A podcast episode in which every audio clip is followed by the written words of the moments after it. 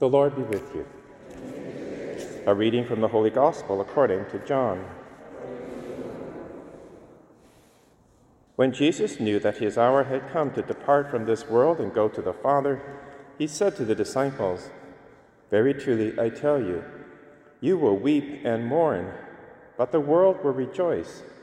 You will have pain, but your pain will turn into joy. When a woman is in labor, she has pain because her hour has come. But when her child is born, she no longer remembers the anguish because of the joy of having brought a human being into the world. So you have pain now, but I will see you again, and your hearts will rejoice, and no one will take your joy from you. On that day you will ask nothing of me. Very truly I tell you, if you ask anything of the Father in my name, he will give it to you. The Gospel of the Lord.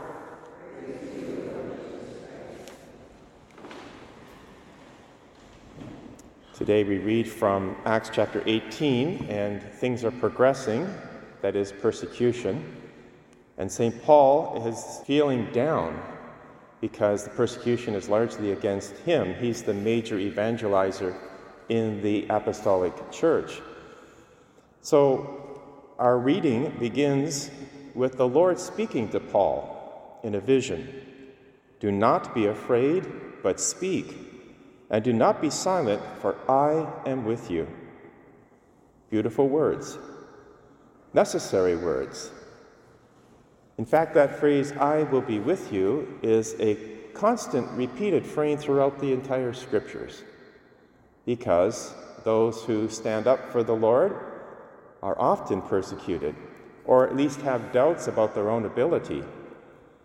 We see, for example, with Jeremiah in the first chapter, where he's called by the Lord to be a prophet, he objects. He says, I am too young. I don't know how to speak. How does the Lord reply? I will be with you.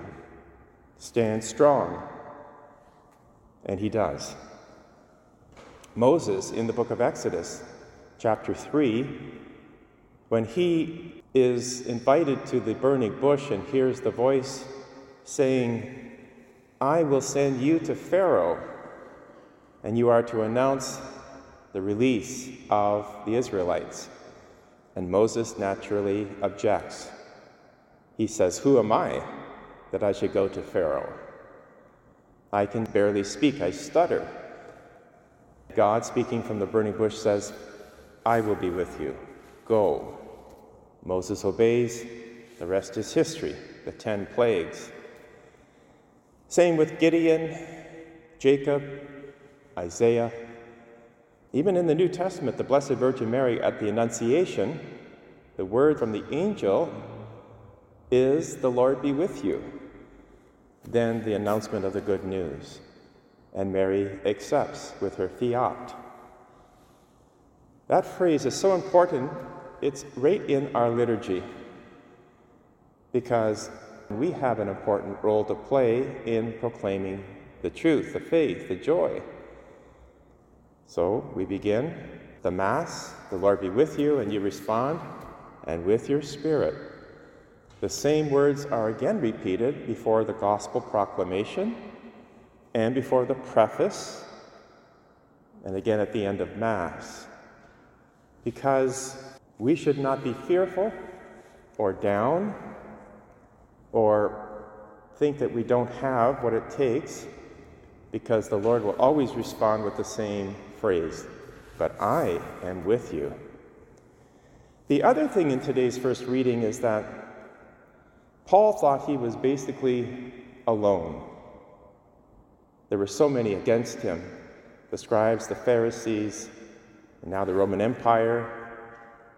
But God says there are many in this city who are my people. And that's for us to reflect on as well. We are a family, and we are together in this ministry. We don't stand alone.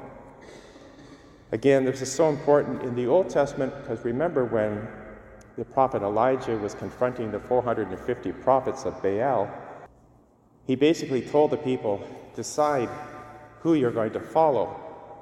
They were silent because they were fluctuating, they were not sure. And then the prophet laments, I am alone. I'm left alone, a prophet of the Lord. But God replies, I have reserved 7,000 in Israel who have not bowed to Baal. That's for us as well. We belong to a universal church.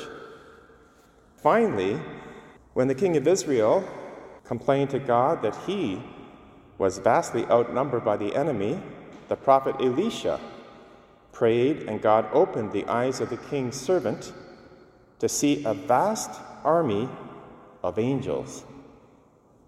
We have that help as well. The angels and the saints pray for us. So, with that, let us continue joyfully and boldly with our mission. And always hear the words at the beginning of Mass and throughout The Lord be with you. Let us take that into our hearts. And every time we get doubtful or dark or think this is all coming apart, those words are meant to encourage us. We are together. We are a family. We are strong in the Lord.